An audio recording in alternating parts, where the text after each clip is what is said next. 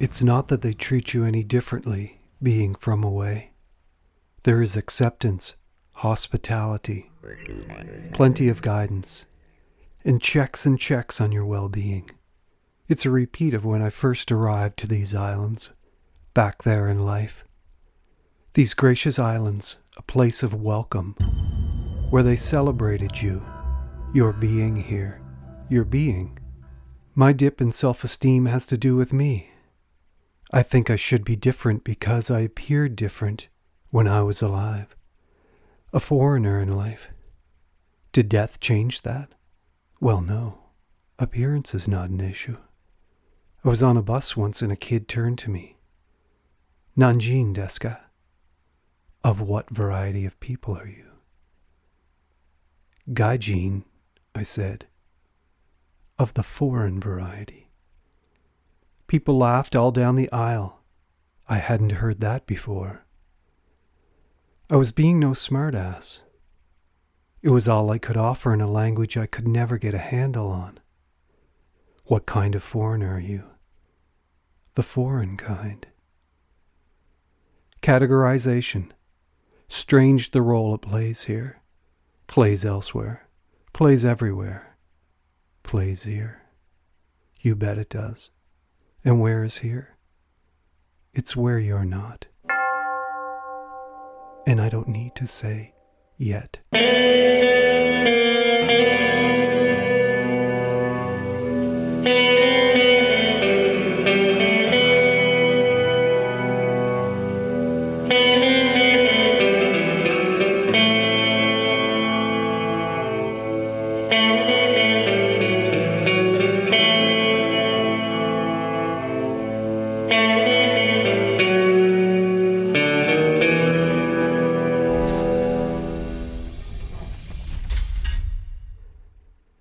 Outsider, alien, non Gaijin.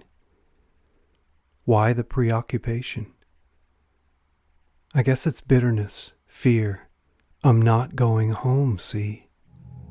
My end is here, far from home. Is home important for death? Your country is. It's where you want your bones. I guess that's the case. You know of my circumstances what led up to my end. I told you of the high school, what went on there. What I didn't realize is that there is a preparatory force out there. Situations beforehand that suggest what is to come. Life is that. If you look around, read the signs, you will see it. That staff, that high school staff turning away was excellent preparation for what I face. On this side, outsider, alien, non, one who wore a goatee. Why did I neglect that point? The goatee. What I began to grow after starting the job. Redefine time, I guess. New place, new people, new me. There's a laugh. Yes, moving to a new place to start again. My guitar in its case, my journal, clothes, laptop, new at the time, new to the world. Hiroshima had been a dark chapter. Move, said the voice. The voice to speak after many of our dark chapters. Relocate. Get out of here. It's an ill adviser, this voice. You bring all along with you. Beware the stranger, they say here. They say everywhere, to some extent. In the countryside of Japan, they say it to full extent. I know we have an infinite number of experiences. In this, we only have mine.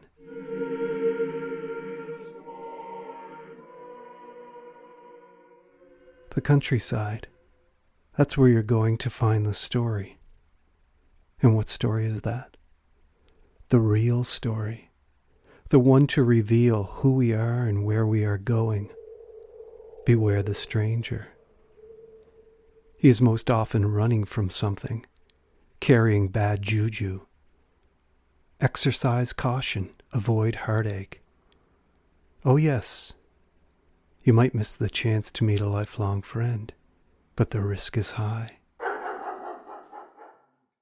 All had gone poorly from class size to class quality, from an American colleague with puffy breaths who sits directly across from you in a staff room.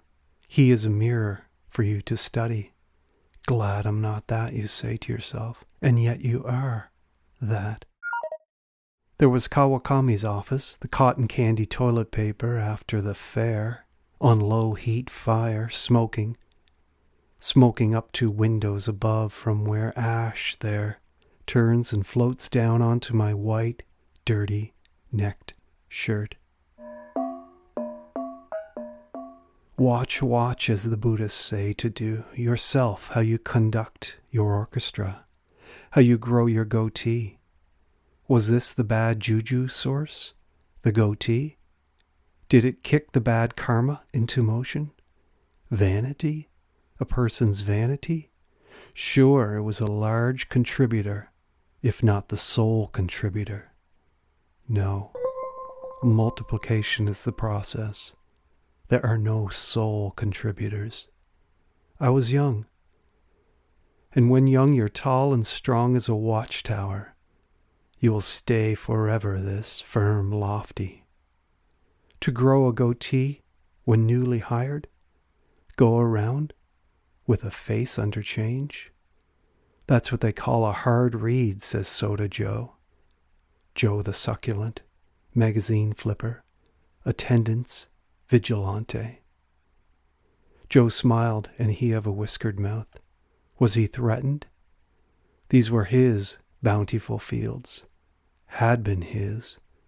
Joe had been the exotic because, aside from administration Brad, Joe was the only other foreigner and a teacher really in there.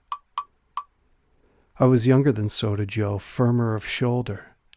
Had I stolen his fire, thrown down grain? They'll have it in for you, he said, his beard, his person, a disciple of Christ. Did he even know my name? Well, they can pay me this money, make me wear these slippers, but I go to sleep alone at night. Affirming my individualism in that silly line. I go to sleep alone at night. My own man, I must have meant. That I call the shots, sleep alone at night. Beware the boast. We all go to sleep alone at night at some point. Then we really go to sleep and for some of us, at a point too early. See the youth, the viewpoint? Tell me that it's more than ego. What we say, do, ego that has us diet on our words, chomp like worms the earth. Words and words and words till no more are words, and walking no more, breathing in stance, all at an end. There, alive, upright, suit, slippers, leather bag, riding past the school children, being swamped and touched and said good morning to, while behind the scenes, Minnesota Joe, two classless, one called Sweethearts, his workable 30, the other, warrant for their arrest 50. My warrant for their arrest 50. How does life go for the gainer? Maybe fine. Maybe you can get all the way through with good, ready, steady rationalization that turns down that ever diminishing voice. You didn't treat that person well. There I am again, the hero and all, as I report of the world. The hero, the done to, the underdog, the moral figure. How can we trust stories? if it's always heroes telling them. Stand back, look, that is you, Randall, your role, and you played it.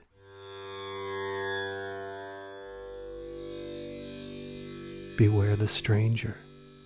Beware he who comes from where you did, or nearby. Look what they put in their magazines. Look what they put in their classrooms. In front of their classrooms. I knew from Hiroshima of this. This they call the expat, You often found yourself going the other way when one came along, the expat, caring for the expat's seat on the train. Not all, not all, not all. This is not about all. And there you are drinking with they of whom you speak of. Off Hondori and Hiroshima, you the expat, they the expats. Look at you laughing along, asking how they are, giving advice, taking it, warning now, heeding, eating supper, together, together, running down the host together. The loin and the coin, the pariah status back home. You are looking a little too pretty here, Randall. How about you? Well, our bargain has me answer. Yes, I too.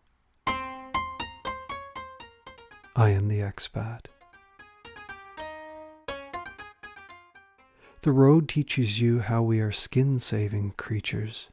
The road is filled with bean sellers and ill advisers, Bethlehem bound. I thought I'd get back home. The road, wouldn't that be a hell of a place to die? Wouldn't you just end up haunting the nook where it all went down? Be prey to spirits that rightly belong here? I shudder in newly forming conscience I don't know the answer to this. Do you stay? Haunting the nook? Is that what's coming? I look at my bicycle or feel its presence, let us say. Let's say that. My school bag, my necktie right here. I have a shoeless foot. I'm twisted in white collar clothes. One shoe on, in a South Japan rice paddy, lashed by typhoon winds and typhoon rain. Look there stamped plywood, sheets of it, breadcrumbs leading up to your Hansel and Gretel end. I wish, I wish I could say all had been resolved at the high school that this is a tale where I get out unscathed after learning of the error it is to chase money, when the right thing is to work out the problems in the place you are about to run from.